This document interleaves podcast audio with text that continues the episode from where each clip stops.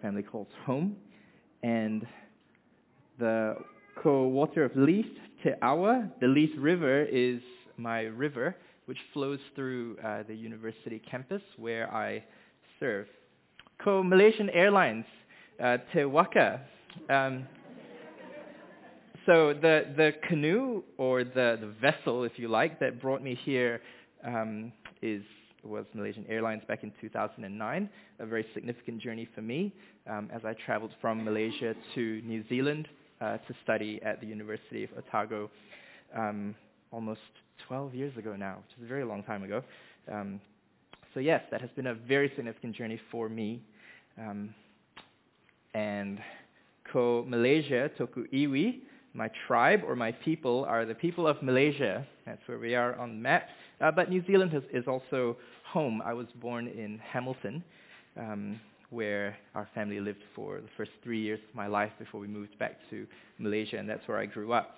And the people of Malaysia are made up of a very diverse, uh, it's a very diverse place. Um, people of all different races, religions, languages, ethnicities, um, and uh, Malaysia is also home to some of the best food in the world.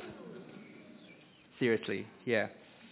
And uh, Kosim Toku Whanau, uh, so this is uh, um, Rosie and Rosie, my wife, and Nadia, our little seven months old, but we also have a wider whanau as well, um, many of whom live in Dunedin, which is, which is great. And Ko Simon Toku Ingoa. Simon is my name, and it's very nice to meet all of you today.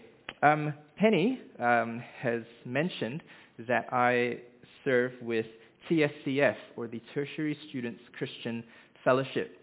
Um, and so I serve with uh, students in Dunedin for the last uh, eight years now, I think it's been, working and and our our motto or our vision statement, if you like, is reaching students for Christ and changing students for life um, university ha- is a very significant time um, in you know in, in most people's lives, and um, it can be a, it, it's a it's a very formational place, and you know where people from all you know all over the world, well less so now, but all over New Zealand, um, gather together and kind of figure out what this life is all about, and it's where um, it's where many um, many students and myself included make a lot of very significant choices about um, what kind of life um, they will live, um, what sort of values they will bring with them, what sort of relationships they, may, they will build, what sort of communities they're going to be a part of, um, what sort of career path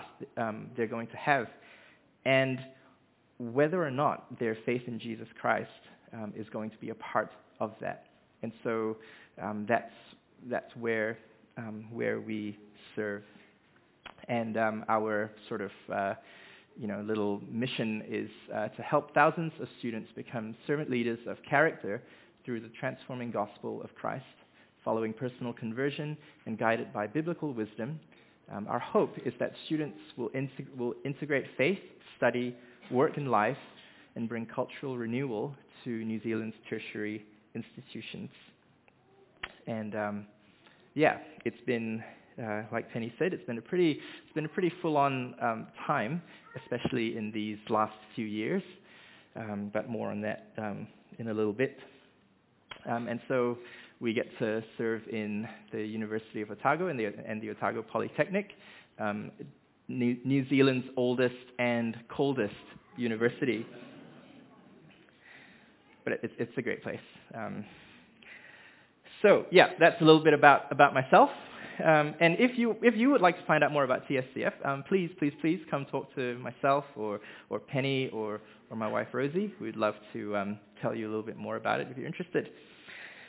Well, here we are at the start of another year. Um, pretty crazy how fast it's going. We're almost at the end of January. Well, we are at the end of January now. And the start of a year is always a good time to pause and reflect. So how are you feeling about the start of another new year. So a little opening question for you. Um, have a chat with your neighbor and pick one word to describe how you're feeling about 2022. And, uh, you know, have, yeah, so feel free to have a chat and for a few seconds.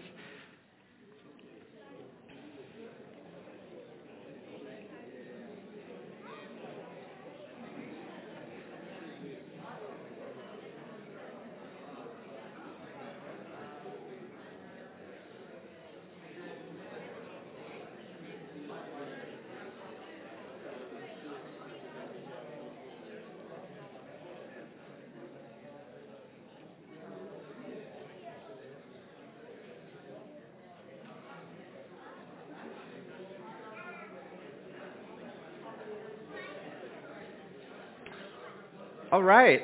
Um, I would love to hear some of your words. I'll, I'll love to hear some of yours before I share mine.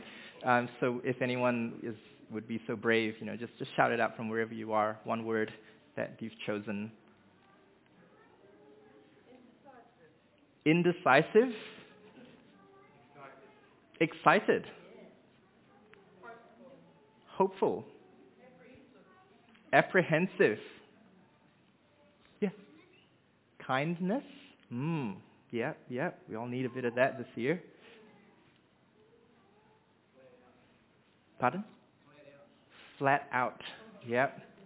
And we're only at January. I'm sure there are lots of words that um, you know that can be used to describe how we're feeling about 2022. But here's mine. Weary. I am, and and you know, Craig mentioned that we've we've just shifted again into you know sort of the way that we do things, and now um, at alert level red, um, you know, we've our our team at TSCF we've been trying to think about well how is this going to impact um, the start of a new university year? We just found out that um, that many of the orientation week events have now been cancelled, um, and and Clubs Day, you know, which is usually where our groups and students connect with uh, and welcome new students and invite them to come along and check out some of the things that we're doing. Um, that's not going to be happening, and so we're like, oh my goodness, what? How are we going to, you know, how are we going to navigate through this year? And so already at the start, you know, um, we're feeling like what what is going to happen next, and it kind of you know, we just you just you, you get tired and, and, and weary about trying to think about all the different um, decisions that you have to make. And so that's that's how I'm feeling a little bit about 2022. Um, but uh, you may recall back in um, March 2020, which now feels like a forever ago, but back when this whole COVID crisis was just kind of beginning for us in New Zealand, um, in the news, in the media, one of the main phrases that was used to describe our COVIDian times. Uh, do you remember what it was? Unprecedented. These are unprecedented times. We are living in and trying to do life in the midst of a, a worldwide global pandemic and um, a, a nationwide, you know, state of emergency, if you like. And no one could have really imagined that this is what life would be like in only a short couple of, you know, in, in, in only a couple of years, and, and how quickly things change in, in a matter of days. Um, you know, we've, it's been, what, 24 months, to about two years since we've been sort of navigating these um, unprecedented times. Um, yeah, it's, it's, it's a lot. And now here we are at the start of a new year, a time that's usually marked by by newness, by refreshment after the summer holidays.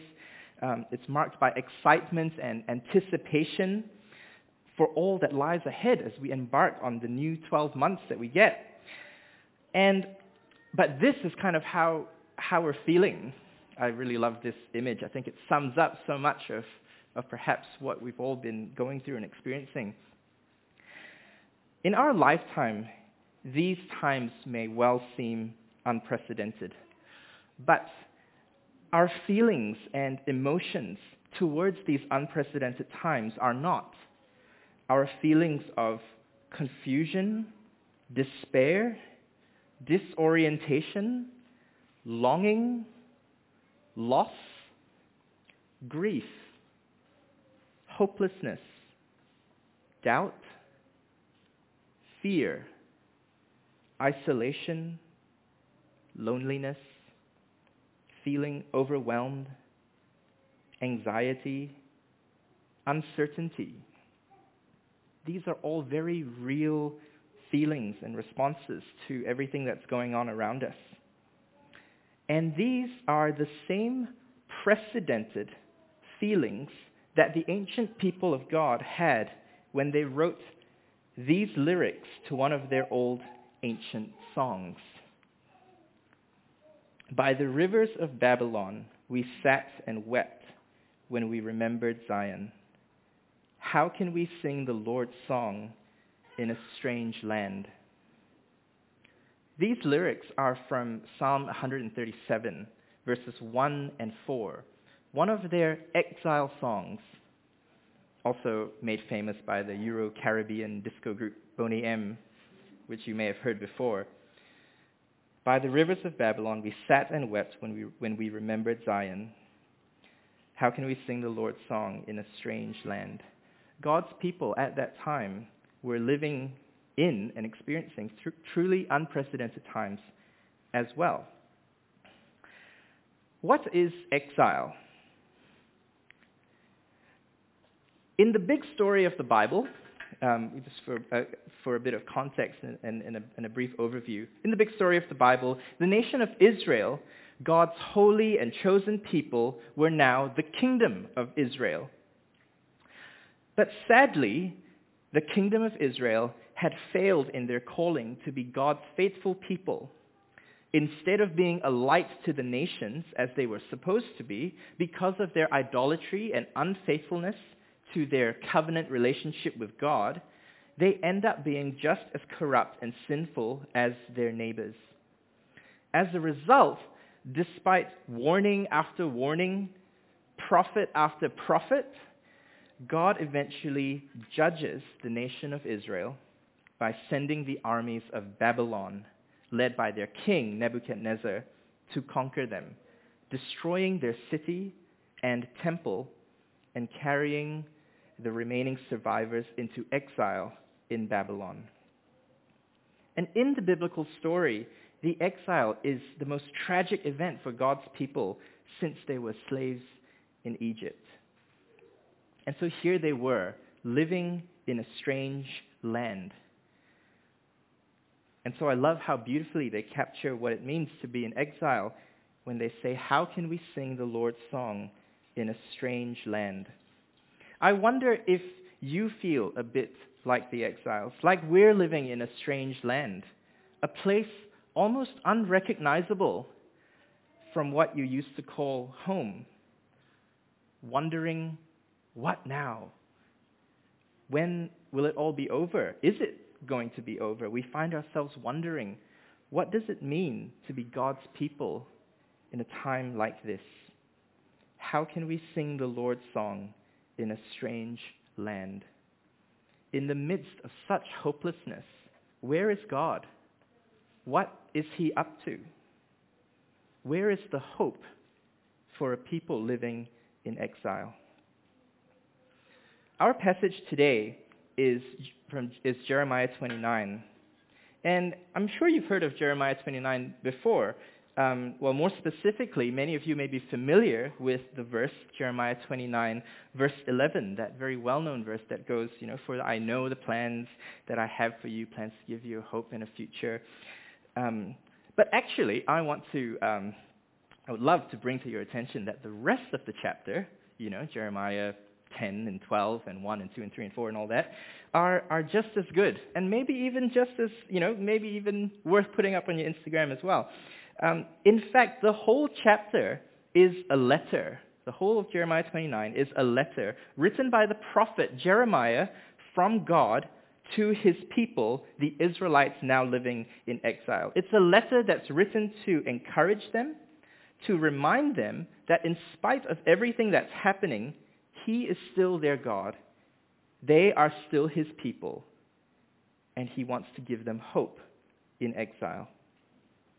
And it's written to give the people of God in all times and in all places, you, me, us, hope in times when we feel like we're in exile, when we find it difficult to sing the songs of God in, a, in strange, unprecedented times. So I'm just going to read Jeremiah 29, verses 1 to 14. If you have your Bibles, please turn there with me. This is the text of the letter that the prophet Jeremiah sent from Jerusalem to the surviving elders among the exiles and to the priests, the prophets, and all the other people Nebuchadnezzar had carried into exile from Jerusalem to Babylon. This was after King Jehoiachin and the queen mother and the court officials and the leaders of Judah and Jerusalem the skilled workers and the artisans who had gone into exile from Jerusalem. He entrusted the letter to Elasah, son of Shaphan, and Gemariah son of Hilkiah, whom Zedekiah king of Judah sent to King Nebuchadnezzar in Babylon. It says, This is what the Lord Almighty, the God of Israel, says to all, to all those I carried into exile from Jerusalem to Babylon. Build houses and settle down.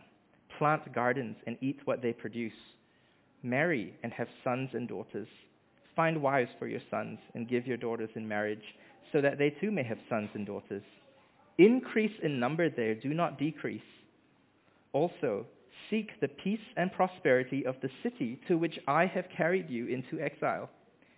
Pray to the Lord for it, because if it prospers, you too will prosper. Yes, this is what the Lord Almighty, the God of Israel, says. Do not let the prophets and diviners among you deceive you. Do not listen to the dreams you encourage them to have. They are prophesying lies to you in my name. I have not sent them, declares the Lord. This is what the Lord says.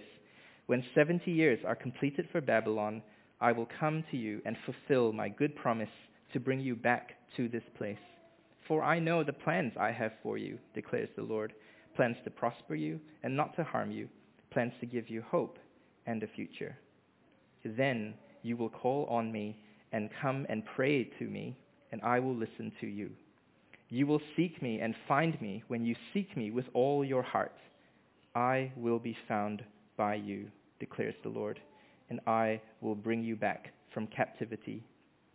I will gather you from all the nations and places where I have banished you, declares the Lord, and will bring you back to the place from which I carried you into exile. This is God's word. There are three points that I would like to draw out of um, this letter for us today. The first point is that God is in control. The second is that we are to continue seeking the good of the city. And third, God is closer than you think. The first thing that God says in the opening line is a little surprising. God says to them, I am the one who has done this. I am the one who has, who has placed you in exile. Now you might be thinking, what? How is that supposed to give me any hope or any comfort? God saying that he has done this. But it does. Because in this opening statement, God reminds his people that he is still in control. Complete control. Or to use a theological phrase, this points us to the sovereignty of God. The sovereignty of God over everything. That he is not just the God of Israel, but he is also God of the nations, including the nation of Babylon. He is the God of the whole universe. Nothing happens that God is not aware of. Nothing happens that takes him by surprise. God has not lost control over this world despite the circumstances or despite the appearances. And just as the Babylonians and exile have not disrupted the plans and purposes of God, the impacts of global pandemics have not disrupted the plans and purposes of God in our time the impacts of global pandemics will not disrupt the plans and purposes of God in our time. For the Israelites in exile, they knew that this was an act of God's judgment, God's justice, and God's holiness. And so they do not ask, why is this happening? Because they know. They know why this is happening. But rather they ask, what now? Is God done with us? Is there any hope left for us at all? And it is in response to those questions that God reminds them that he is still in control. He is still very much in control. He has not abandoned them, and he will give them hope and restore them once again. For many of us, for all of us, we do not know, and we may not know or, or comprehend what God's plans and purposes are. But like God's people of old, there are some things that we can know and that we should comprehend. Namely, that we can put our trust in the fact that God is in control, that he is sovereign, the God who holds all things together in his mighty hand reminds us to put our faith, our confidence, the full weight of our belief and trust in him. Because that same mighty sovereign hand is now holding out hope to his people, to us. And God holds it securely and completely for us, even when we struggle to keep hold of it for ourselves. And what is hope but knowing that a different reality is possible? That a different reality is promised. And it's promised to us by the supreme, sovereign reality maker, our God. And so a question for us to think about is, what about for us? What about in, in each of our own lives? What difference can knowing that God is sovereign, that God is control, that God is in control, what, what difference can it make in your life, in your faith? What difference can it make for your relationship with God?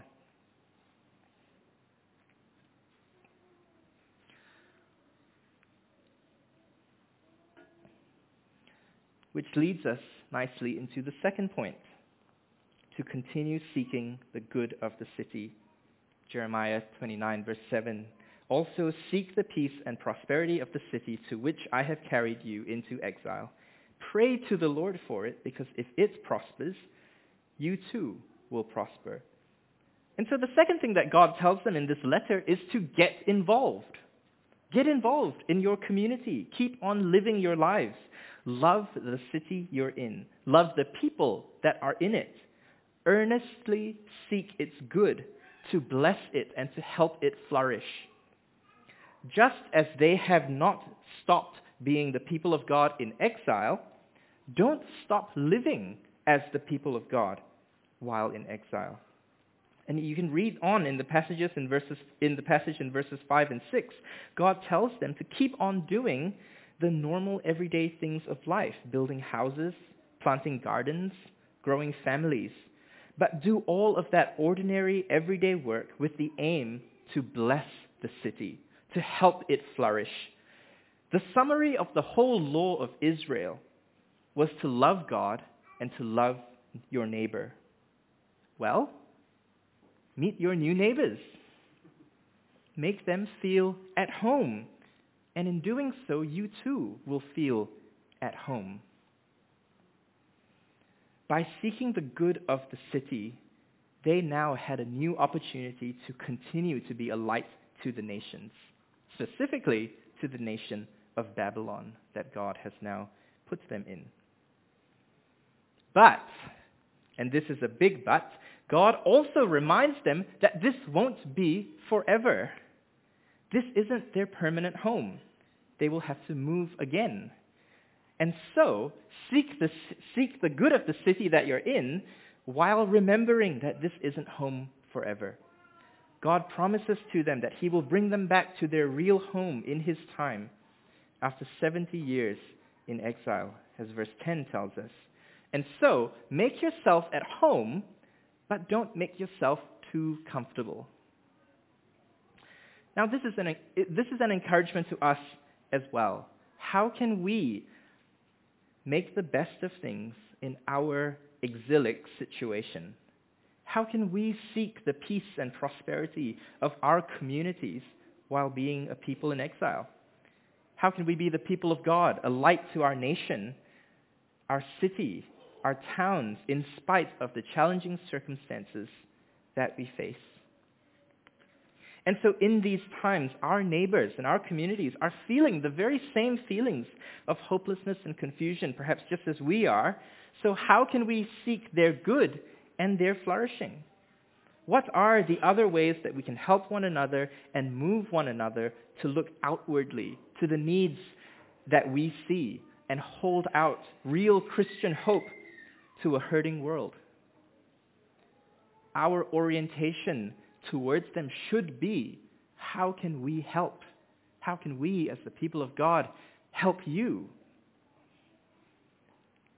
So how can we seek the good of our city and of our neighbors? And perhaps you might want to think about your own situation, your own communities.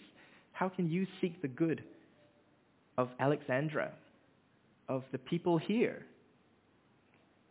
of your neighbors? Now we can see this point really being taken to heart by the exiles who read it. Who were they? Who were the recipients of this letter? Well, thankfully, we know who some of them were.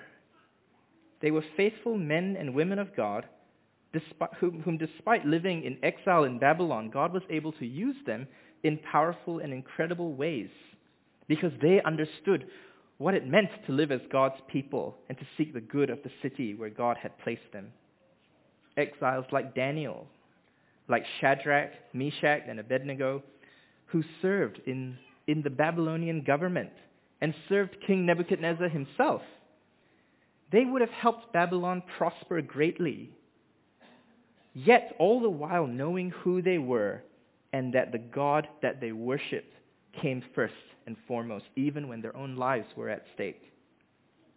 Exiles like Esther and Mordecai, who, who recognized God's sovereignty and hand in their own circumstances and when Esther finds herself in a place of influence and power, ruling as the queen of a foreign nation, and yet having the humility, courage, and faith in God to act when required, to preserve the lives of God's people living in exile. In the New Testament, Peter picks up the exilic language of Jeremiah when he writes to the early church as God's people began to be more scattered and spread out across the world. And here's what he writes in 1 Peter chapter 2, verses 11 to 12. He says, Dear friends, I urge you as aliens and strangers, or exiles in some translations, as aliens and strangers and exiles in the world, to abstain from sinful desires which wage war against your soul. Live such good lives among the pagans that though they accuse you of doing wrong, they may see your good deeds and glorify God on the day that he visits us.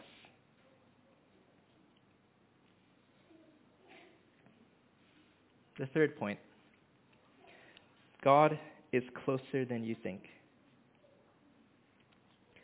God reassures a people who feel like they've been abandoned. After all, they were now cut off from all of the things that used to give them a sense of identity, the land, the temple, the worship and the sacrificial systems. Now all of that was gone. Could they even still be God's people? That sense of identity had been taken away. How can we sing the Lord's song in a strange land? Does God even hear us? Or even worse still, does he even want to hear us anymore?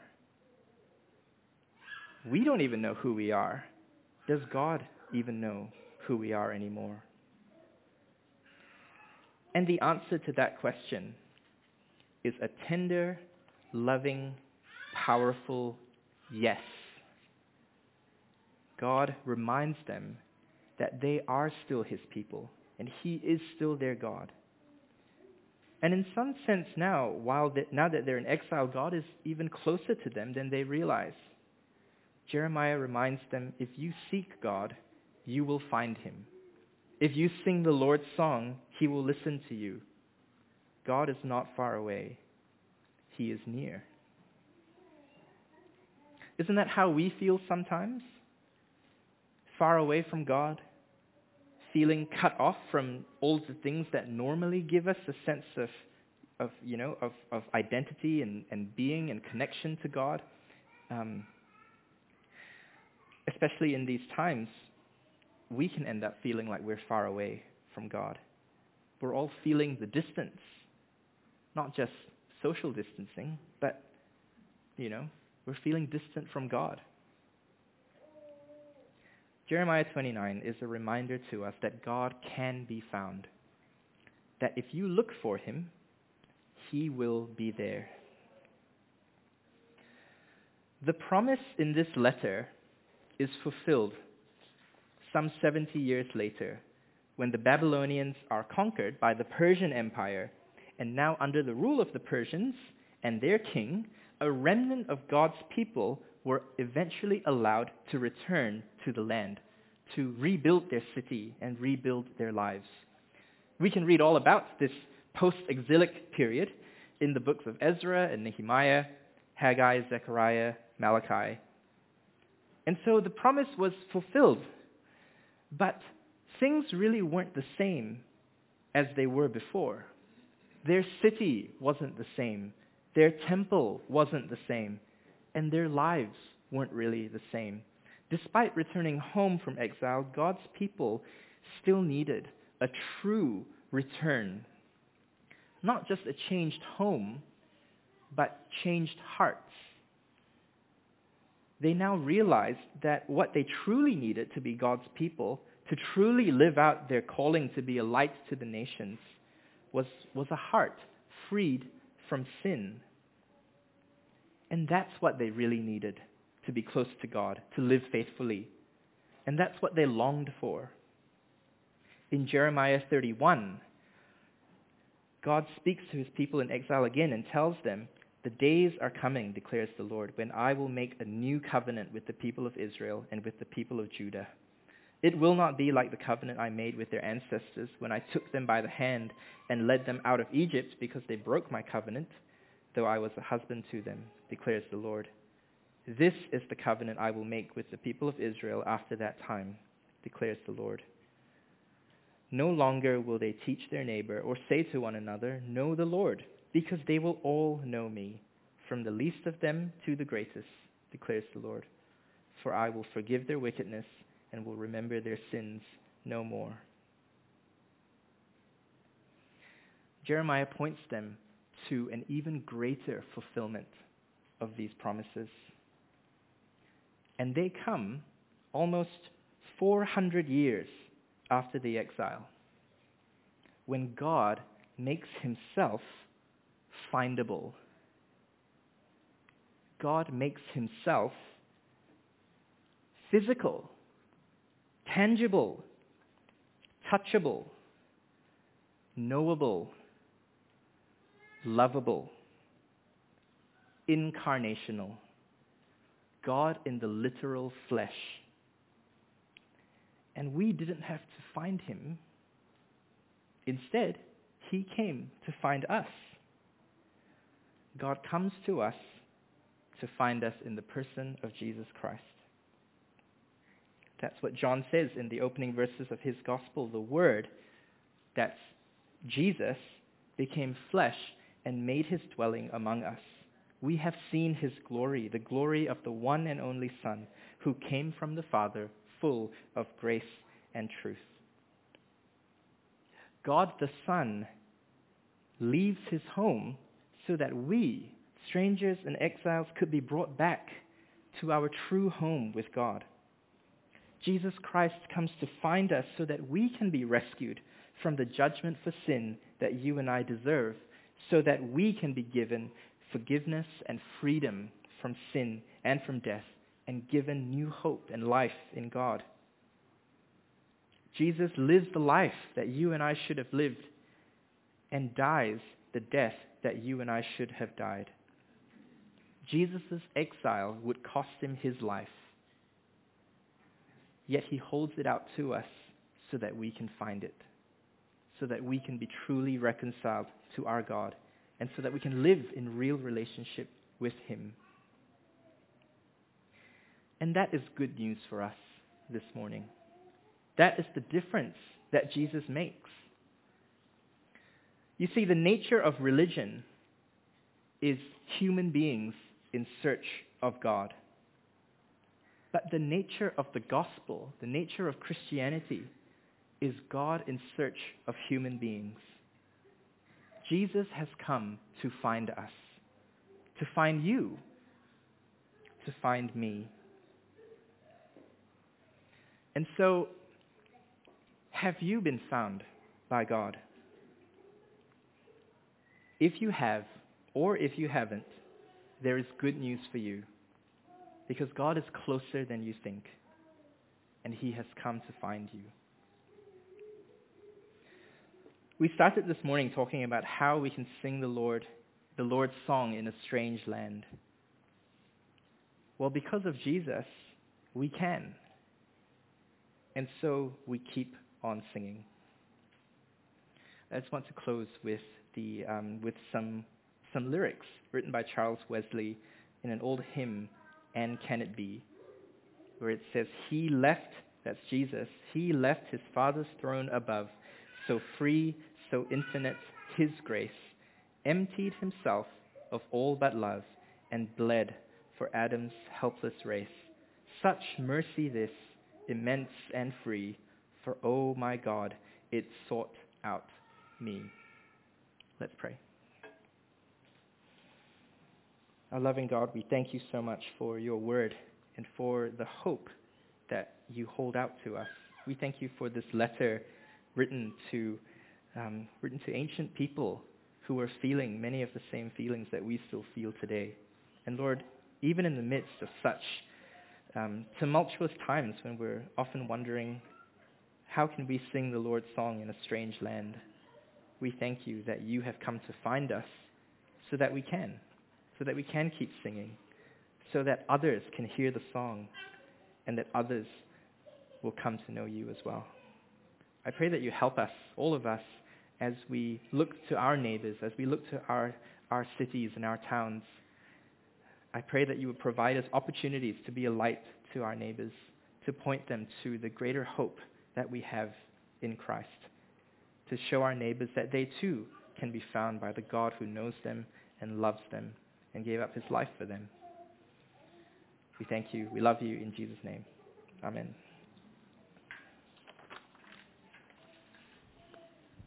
Thank you very much, Simon. That was a great reminder that God is in control in these messy times, and more importantly, that we've got a mission to do, that we've got a part to play in seeing His goodness spread throughout the places that we live. Uh, that's what we're about at ABC, and we're grateful that you're willing to play your part. So I really uh, hope that this morning's been encouraging for you feel free to stick around. We've got some tea, coffee, refreshments uh, from the cafe. Um, but have a chat. Uh, have a great week. God bless you heaps. And there's a prayer team over in the corner as well. Thanks for the reminder, Patty. Awesome. See ya.